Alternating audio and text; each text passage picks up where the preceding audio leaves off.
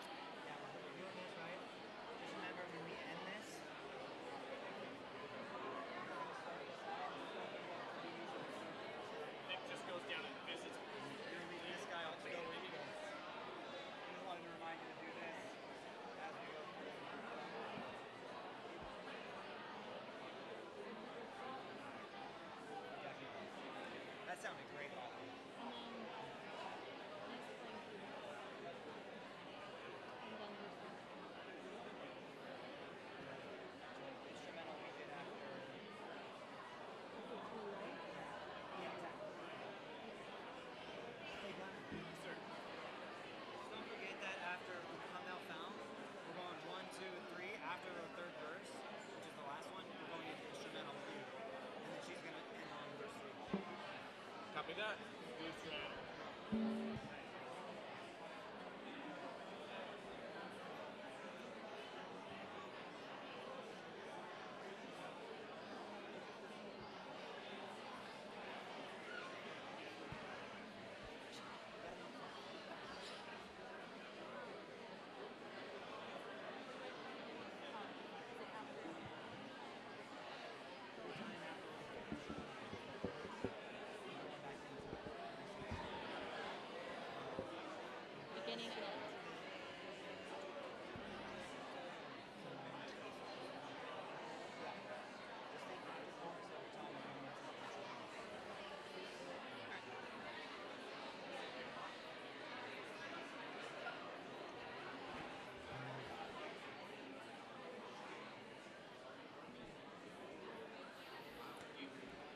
All right, let's do our call to worship if you can.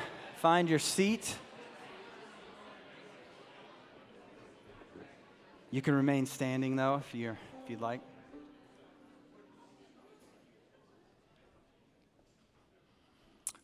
Well, brothers and sisters, we're here because all of our lives have been changed, right? At one point. We're here because a Father has placed his love on us before the world was even formed. We're here because his son gave himself as a ransom for us by going to the cross. And we're here because the Holy Spirit has been implanted into our hearts and he now lives inside of us. What amazing news. And this is why we gather on a Sunday, right? We come to worship this amazing God. So, as a call to worship this morning, let's be reminded of why we sing. Let's be reminded that we live today because of Jesus Christ and what he did on the cross. We're set free as we gather this morning. So, for a call to worship, hear these words from Colossians uh, chapter 1, verses 15 through 22. He is the image of the invisible God, the firstborn of all creation. For by him all things were created, in heaven and on earth, visible and invisible, whether thrones or dominions or rulers or authorities. All things were created through him and for him and he is before all things, and in him all things hold together. And he is the head of the body, the church. He is the beginning, the firstborn from the dead, that in everything he might be preeminent. For in him all the fullness of God was pleased to dwell, and through him to reconcile to himself all things, whether on earth or in heaven, making peace by the blood of his cross. And you, who were once alienated and hostile in mind, doing evil deeds, he is now reconciled in his body of flesh by his death, in order to present you holy and blameless and above reproach before him. Let's continue to worship.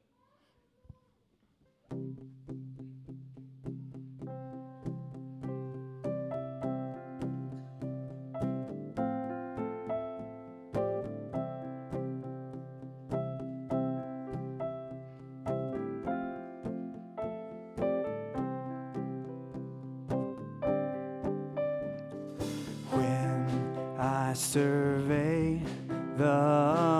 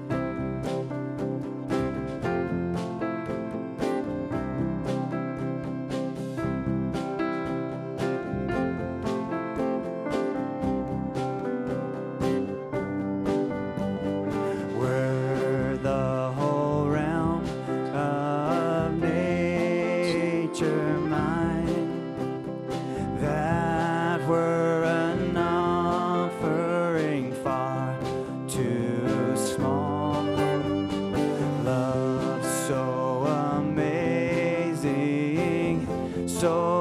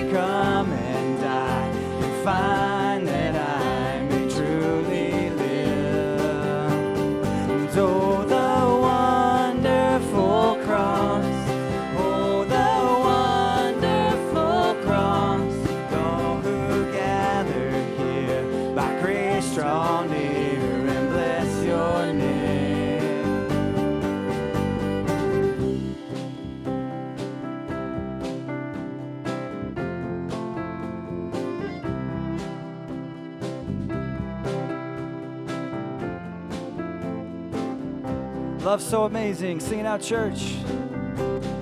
Love so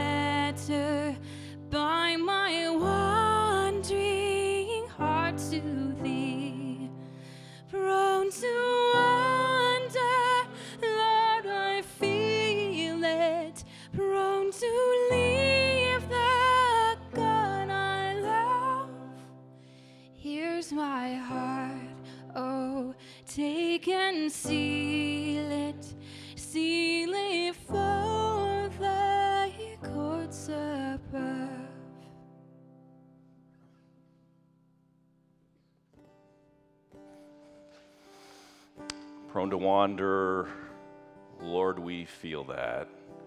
Prone to leave the God that we do love. That is our story, brothers and sisters, whether just one sin this last week or countless sins. We feel it, don't we? Our sins are real. We, we can't ignore them. We don't want to sugarcoat them. So, what do we do? What do we do as sinners in need when we're in need of forgiveness? And that's what's so beautiful about the gospel, because Jesus invites us to come to Him, to confess our sins, not to hide them, not to ignore them, not to make them be something that they're not, but to deal with them because He's already dealt with them. If you're a believer here in Jesus Christ, past, present, and future, all of your sins have been nailed to the cross. And so there's great hope because we remember, as the author of Hebrews writes in Hebrews chapter 4, verse 15, for we do not have a high priest who is unable to sympathize with our weaknesses, but one who in every respect has been tempted as we are, yet without sin. Let us then with confidence draw near to the throne of grace, that we may receive mercy and find grace to help in our time of need. Take just a few moments of silent confession before the Lord. Receive his pardon, receive his mercy, find help this morning in your time of need. Let's pray.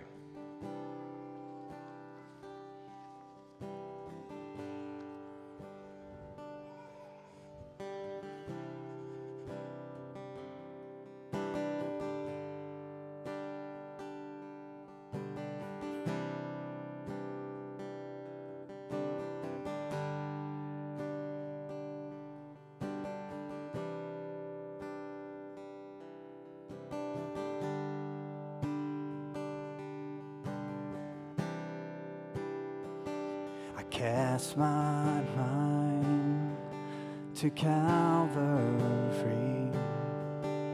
where Jesus bled and died for me. I see His wound, His hands, His feet, my Savior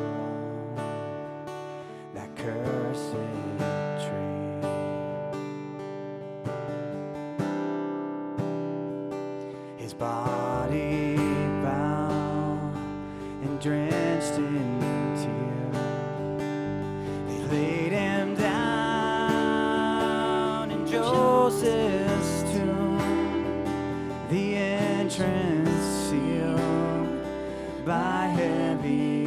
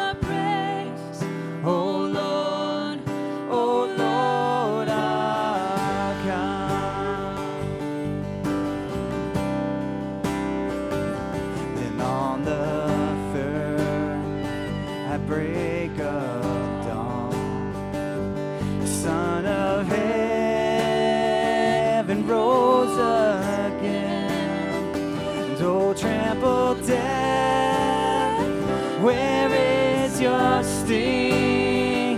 The angels roar. for Christ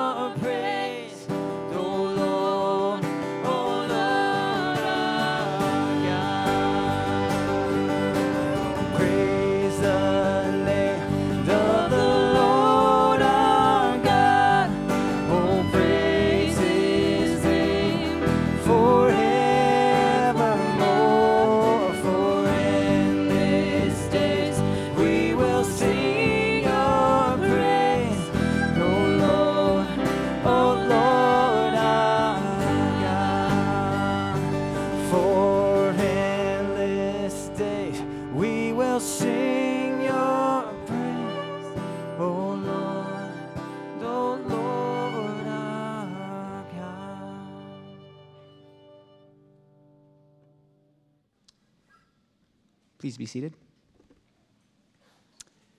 Would you join me in prayer as we pray for three things? One of our core values here at GCF, uh, church that we support, and some missionaries that we support as well in prayer. Pray with me now. Isaiah 42, verse 8 and 9 say, I am the Lord. That is my name.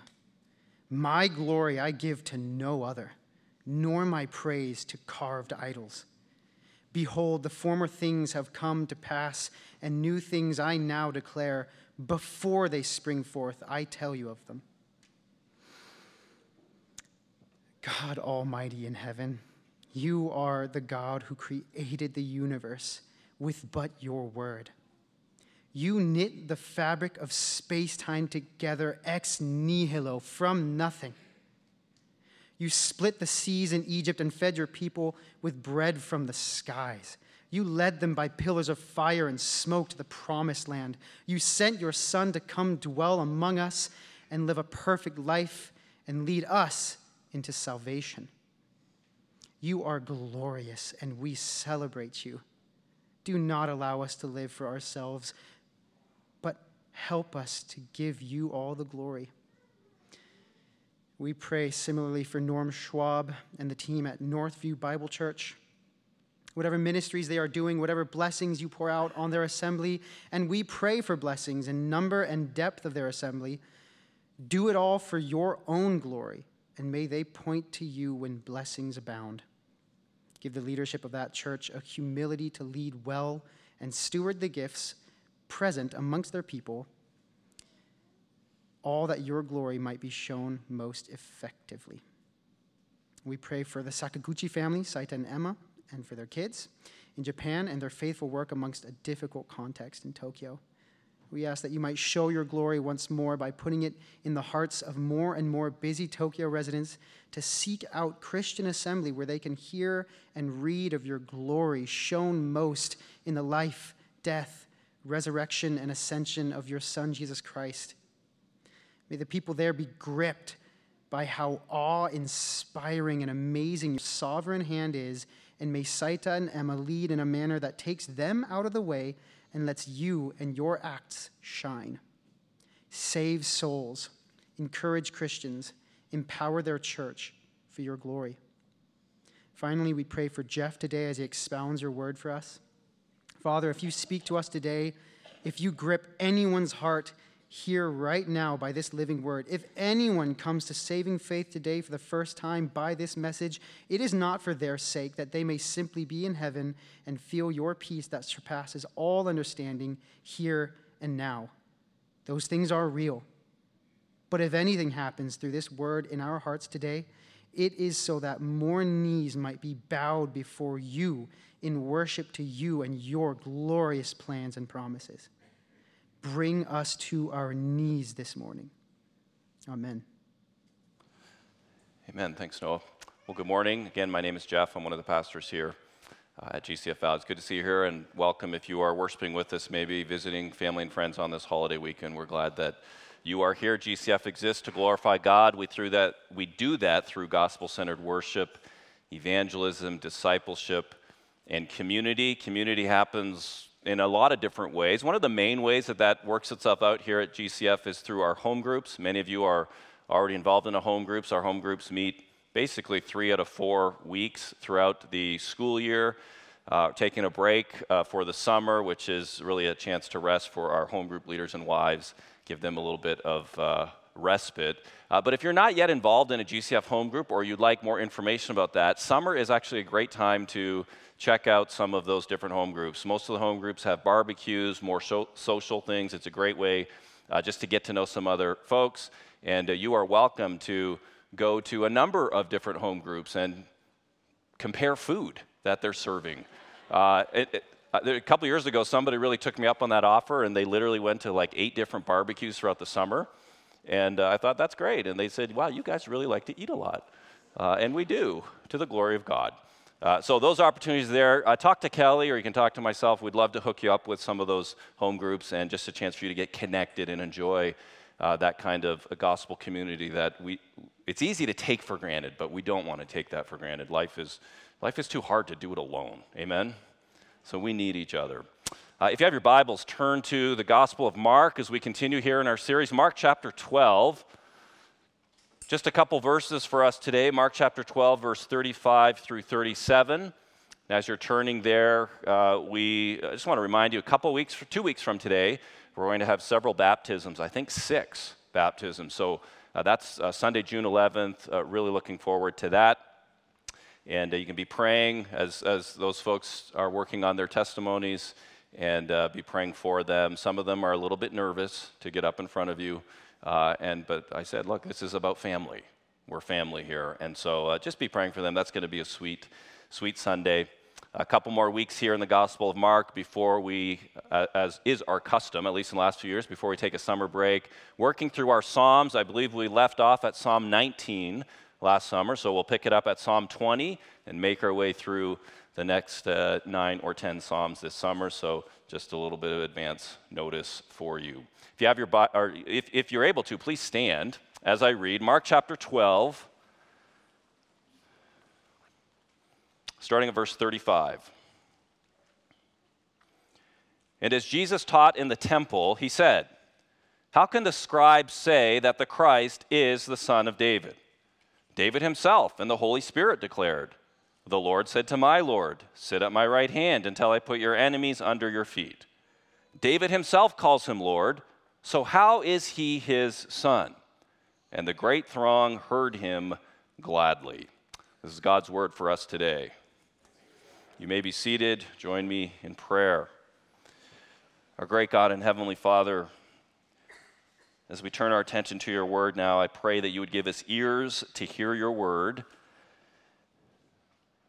Really, Lord, I pray that the saints gathered here today would, by your Spirit, hear a far better sermon than the one that I'm about to preach.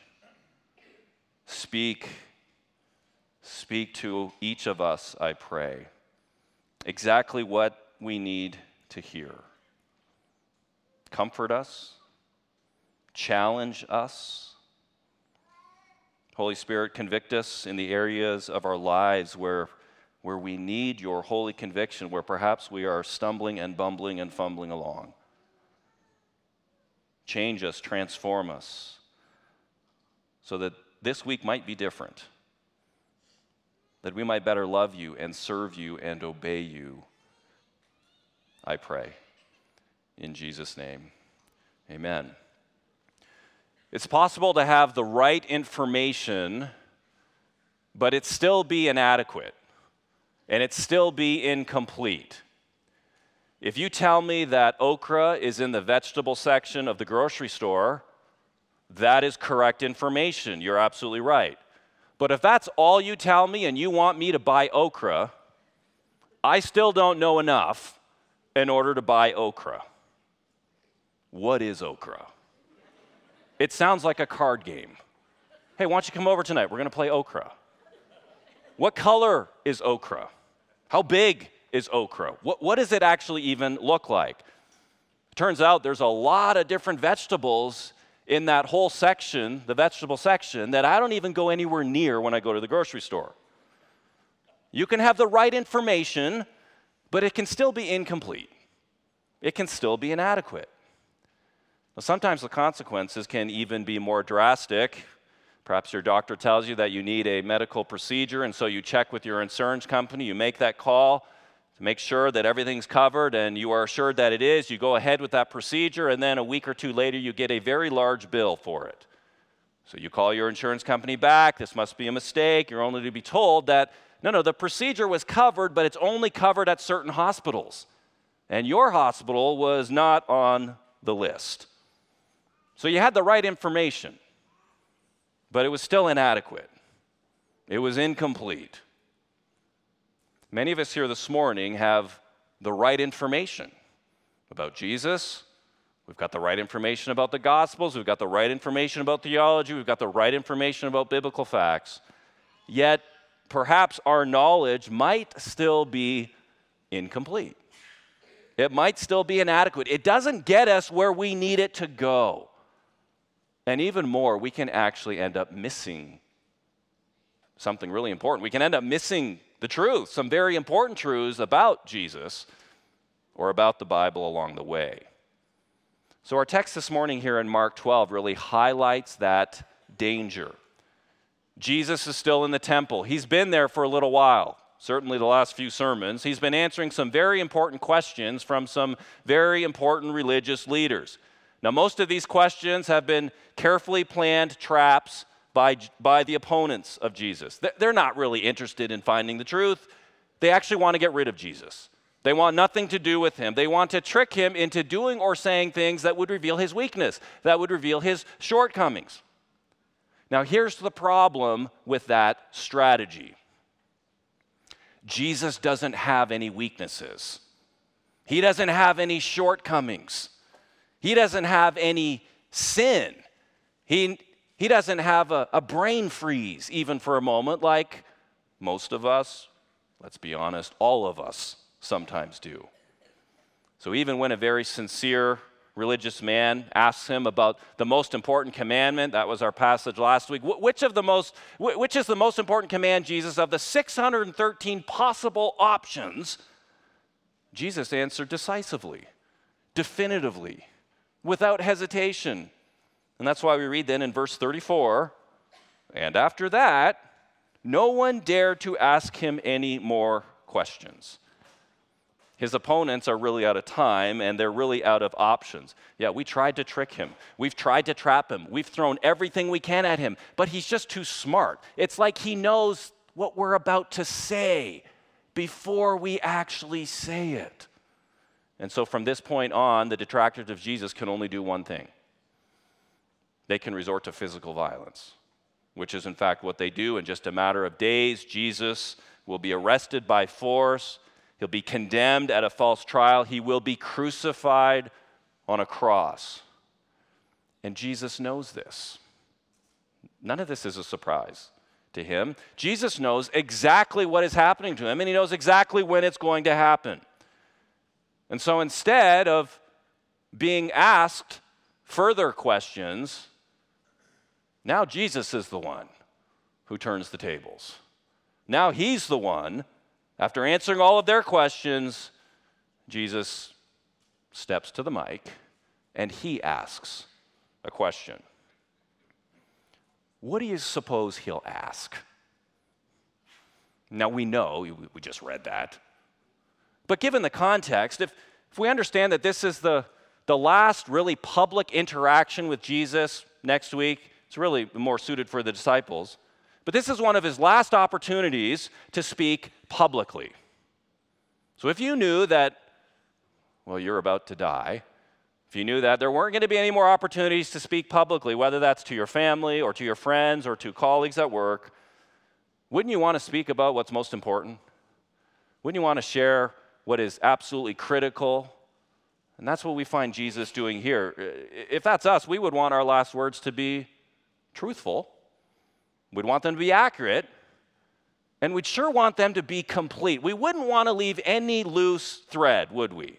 Whatever it is that came out of our mouths, we would want that to be accurate, complete, and adequate. And that's what we find Jesus doing here. His question, we read in verse 35.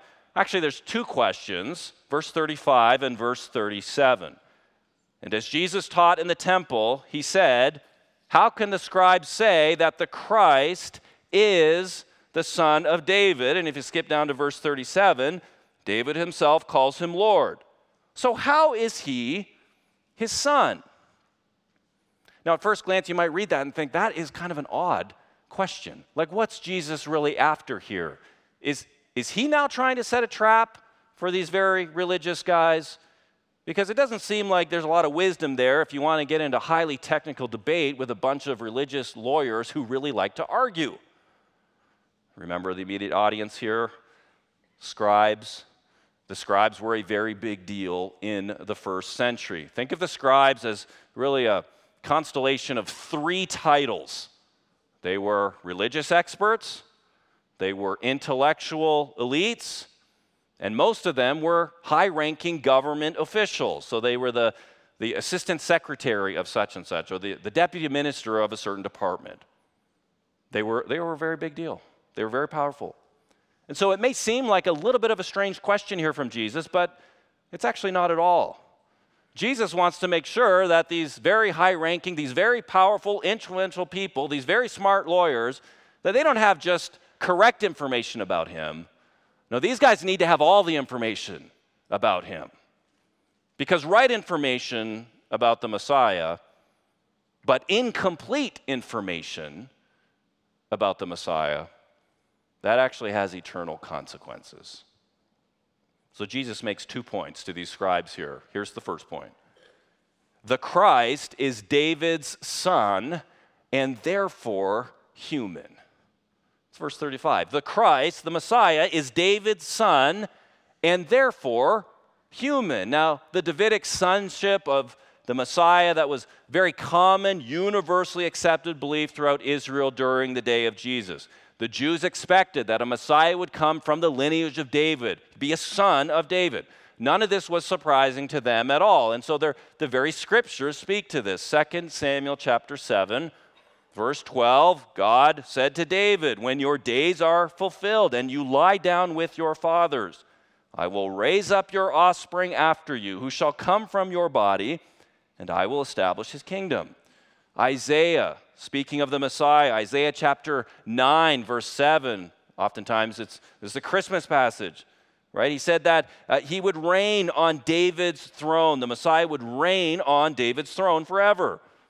Jeremiah quoted the Lord saying, This is Jeremiah 23, verse 5 I will raise up for David a righteous branch. So it's, it's literally all over the Old Testament. Remember blind Bartimaeus from Mark chapter 10. We looked at him several weeks ago.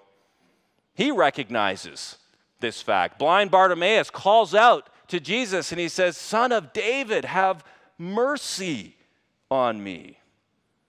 That blind man could see what so many others failed to see. He calls Jesus son of David, even though David's been dead for a thousand years. So blind Bartimaeus is understanding who Jesus is. He's actually ascribing messianic expectations to him. The scribes didn't get it.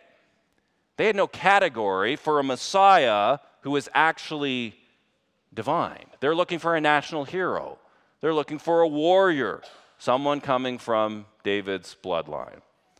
And so that's the very question that Jesus presses in. That's what Jesus wants to raise with these very influential guys. Will the Christ be merely the Son of David? Is that all we can say about the Christ? If that's all we can say about the Christ, that he's a son of David, that's true information. That's accurate, but it's incomplete. It's inadequate. It doesn't say enough about the Messiah. It doesn't go far enough. We really don't have the true Messiah. So, is the Christ, the Messiah, only human? And that's where Jesus really blows the minds here of these scribes. It's like he just tosses in a stick of spiritual dynamite. Verses 36 and 37. David himself and the Holy Spirit declared, The Lord said to my Lord, Sit at my right hand until I put your enemies under your feet. So here's the second point the Christ is David's Lord and therefore divine. The Messiah, the Christ, is David's Lord, not just his son. And so, because of he's Lord, he's therefore divine. David himself calls him Lord. So the question so, how is he his son? Mark records, and the great throng heard him gladly. But you know what the great throng said? Absolutely nothing. They didn't know what to say. I mean, there Jesus goes again. He's, he's speaking. It's almost like he's speaking in riddles, but he's, he's just far ahead of us. We can't stump this guy. Who does this guy think he is? Does he think he's God? He does. Yeah, that's exactly who he thinks he is. Jesus knows exactly who he is. He's not just the son of David, he is David's Lord, and therefore he is divine. And Jesus, once again, here quotes from the Old Testament. This is from Psalm 110. Incidentally, if you're going to play okra tonight with your friends, and then you move into some Bible trivia, here's how you can win Bible trivia. Psalm 110 is the most quoted Old Testament text in the New Testament. 33 times it's alluded to or referenced in the New Testament. And it's actually really key in understanding the identity of who Jesus really is. Gives us a complete picture of the Messiah. Now, I want you to notice Jesus says, David in the Holy Spirit. That's an important phrase. Jesus here both ascribes to David the psalm, meaning, yeah, David wrote this, but notice that he says David was inspired by the Holy Spirit. Jesus here affirms the inspiration of the scriptures. Now, if anyone, if anyone could just do away with the scriptures, if anyone could just say, oh, that's Old Testament, I got, I got something new to teach everybody, well, it would be Jesus. But no, he doesn't do that, does he? He absolutely believes in the Old Testament, he believes in the authority of the scriptures, that David here was inspired by God to write exactly what he wrote. So, to quote the Old Testament then, is to quote from the Holy Spirit. To say that the Bible says this or that means that God, in fact, said this or that. So Jesus affirms here that the scriptures, the Old Testament in particular, is spoken by God. It comes from God. So, even more, what, what does that mean? Jesus believes then that there is actually a meaning to the text that God intended his people to understand. There's a meaning to the text that God intends all, expects that all of us would understand.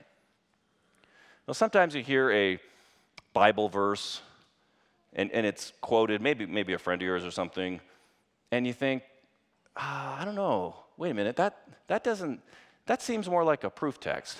meaning a proof text. That seems to be taken out of context. That, that doesn't seem to jive. I don't think that's used properly. So, for example, guys, let's say you want to get married, been praying for a wife, and so in your daily Bible reading, you turn to Genesis 24 and you read that Isaac went out to marry Rebekah. And you think that's great. It worked for him. So the next girl you see, hey, Becky, you want to get married? Now, that, that is what I did. I did that, and it worked. But that is not a good way to discern God's will. That's not, that's not the, the, inspiration of the scripture here. It's not that, you know, only girls named Rebecca should get married and only boys named Isaac should marry girls like Rebecca. No, that's not the meaning of that text. Or perhaps you're not sure, you're, thinking the Lord might call you to move. You want to go to the East Coast. Great. So you read in Revelation chapter 3 about a city named Philadelphia. And you think, well, that's God. Uh, we're going to Philly. Pack up the bags. Also, not a good way to discern God's will and direction for it. That's not what the inspiration of Scripture means.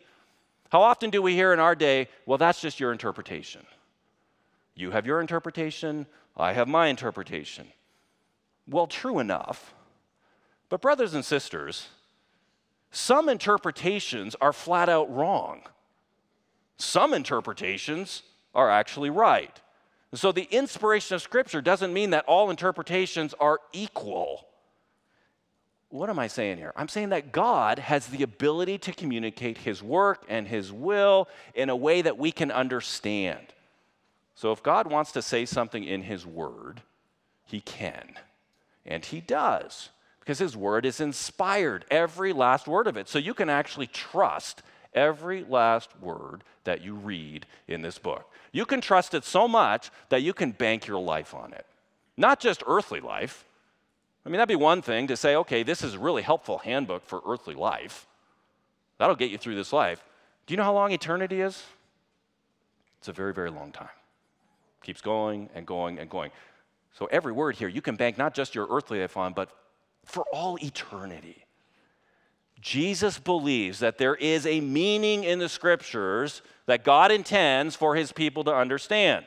And so here, Jesus is saying, as relates to David, under the inspiration of the Holy Spirit, David is saying that he believes his Messiah or the Messiah is his Lord and therefore is divine.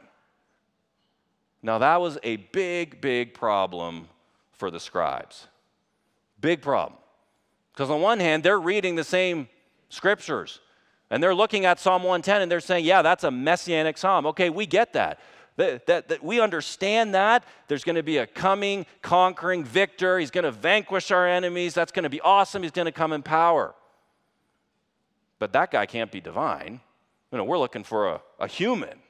There's no way that the Messiah can be divine. Yet David clearly says, and here's where he got two words here. David says, The Lord, that is Yahweh, said to my Lord, Adonai, sit at my right hand until I put your enemies under your feet. So Jesus presses in and asks the very obvious question How could the Messiah be both David's son and David's Lord if he's merely human? Now, just think about that for a moment. What father would ever call his son Lord? I can't ever imagine a time where I'm going to walk up to my son JT and say, Yes, my son, I love you. JT, my Lord. It's not going to happen. That'd be weird. The scribes, so they don't have any answer for this riddle because they know that David is referring to the Messiah in Psalm 110. Jesus is, in fact, using their own scriptures. He's almost like saying, Well, you guys know Psalm 110, you've read it, you've memorized this, you really know what that's about. And so the Messiah is not simply David's son, human, he is David's sovereign, he is Lord. So he is both human and divine.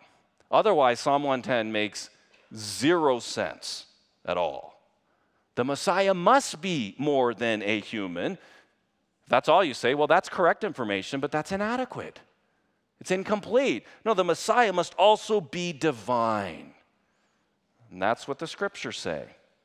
And that's what the scribes and the religious leaders, smart as they were, that's what they failed to see.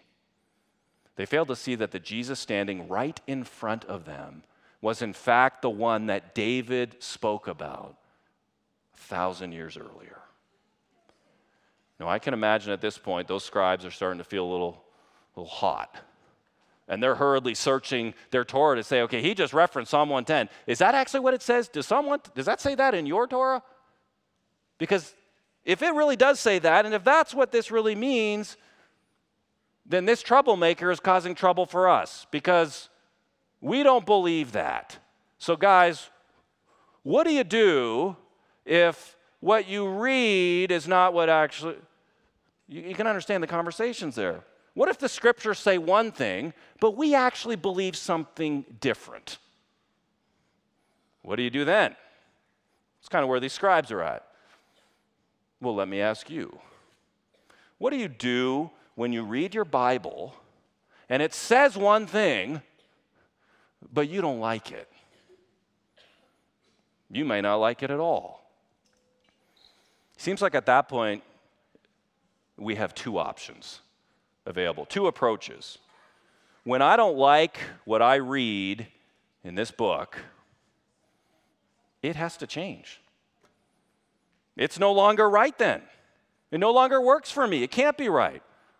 My human history, my own experience, my own context, my own circumstances, well, that, that's, that's what I'm going to use to inform and interpret this book. So I'm going to read the Bible through the lens of me. And so, church, are we really surprised then when so many in the church are so confused about all manner of issues gender, sexuality, marriage, divorce, hell, and on and on it goes? The other approach we can take is that when this book says something that I don't like, it, it, when this book doesn't like something in me, I need to change. I can't be right if this says I'm wrong. I can't stand in judgment of it. It must judge me. I have to seek its wisdom. Its history is supposed to interpret my history and my life. So we often hear in our day total sexual freedom.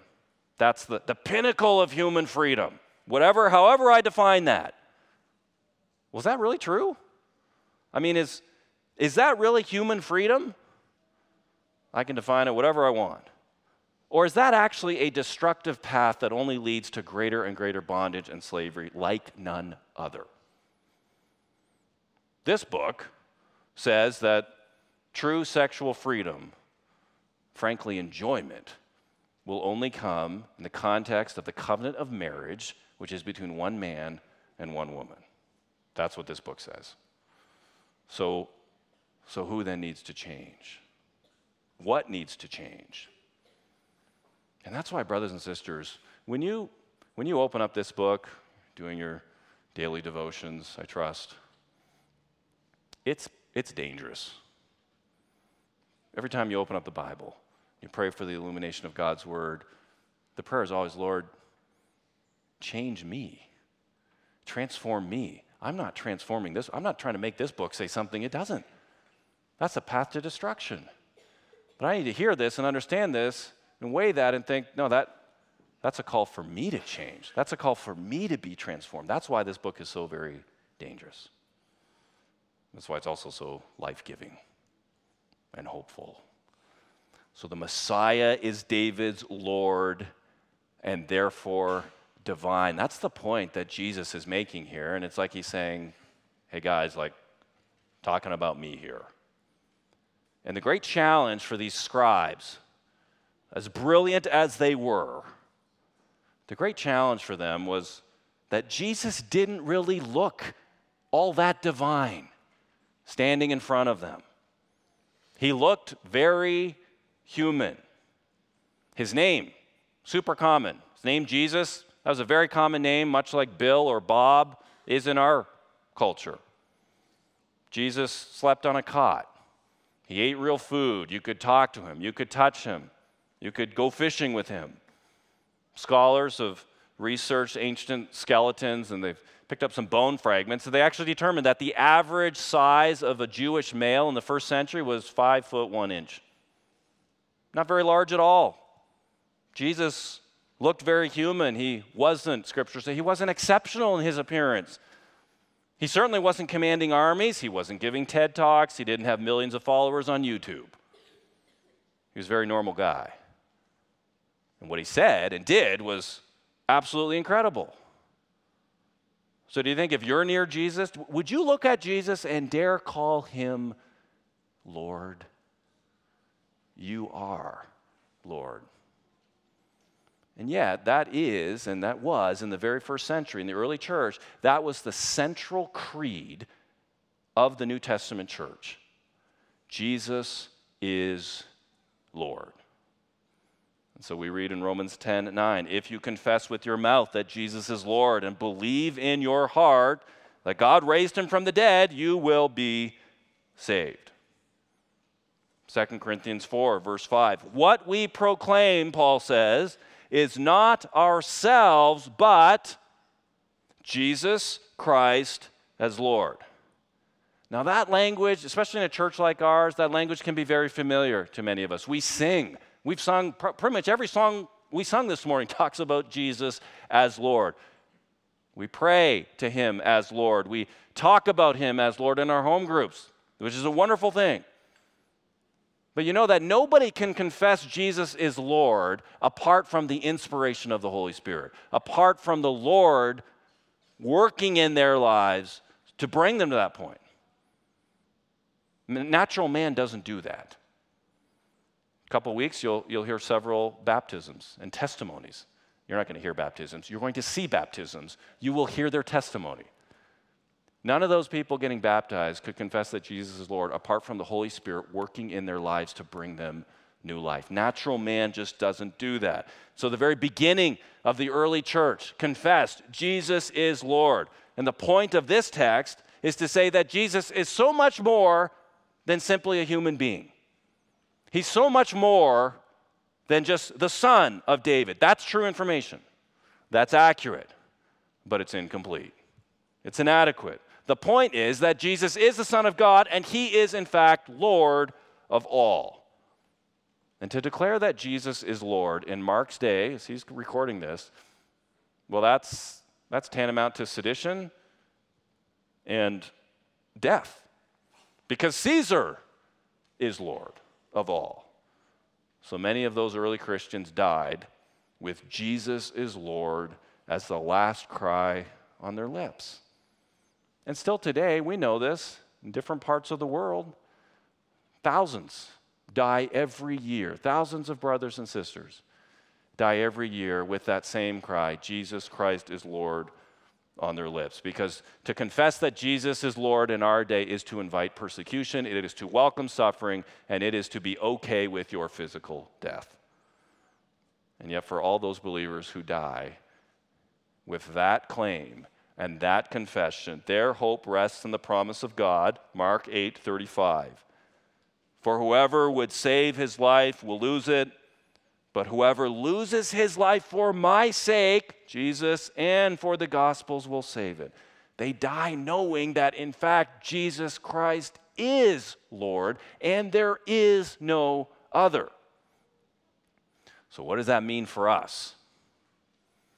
What, is it, what does it really mean to confess that Jesus is both David's son and David's Lord? I think it means two things. Number one, when we confess Jesus is Lord, it means that Jesus is fully divine, and as such, he is our conquering king.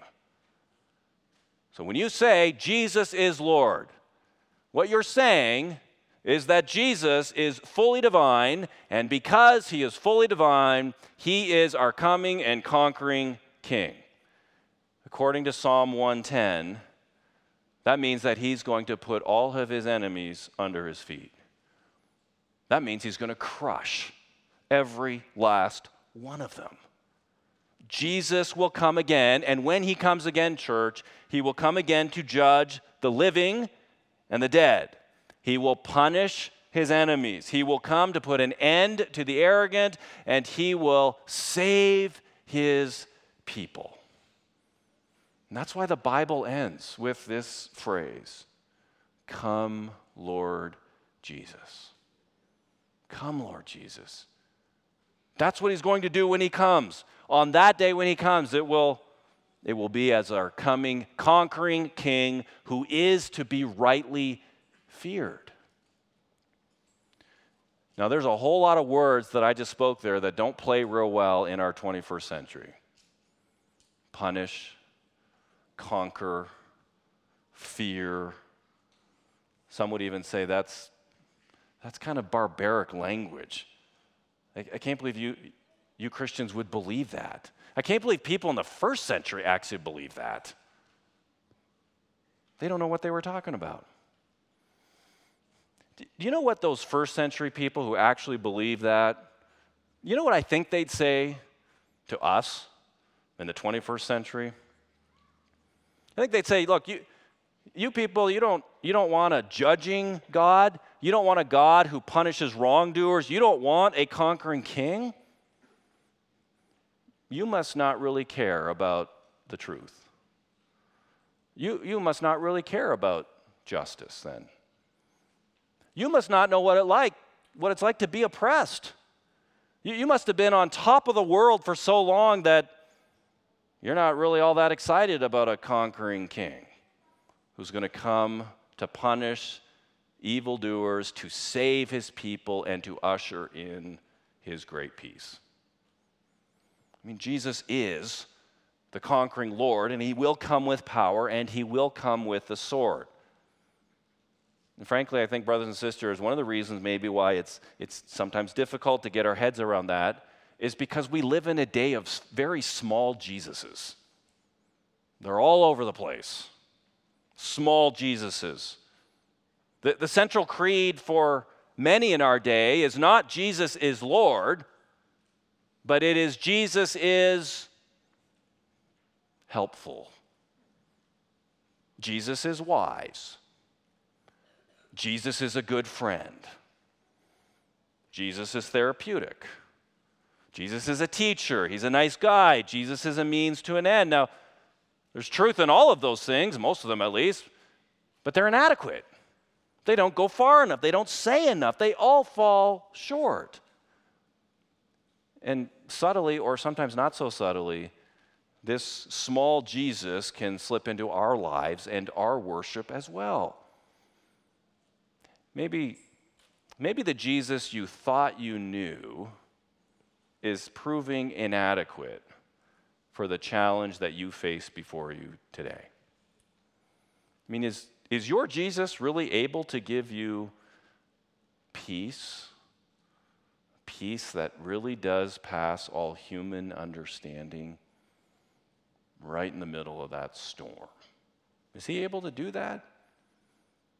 Is your Jesus able to give you joy when you look at all around you and the circumstances and it's like there's, there's not a whole lot to be happy about?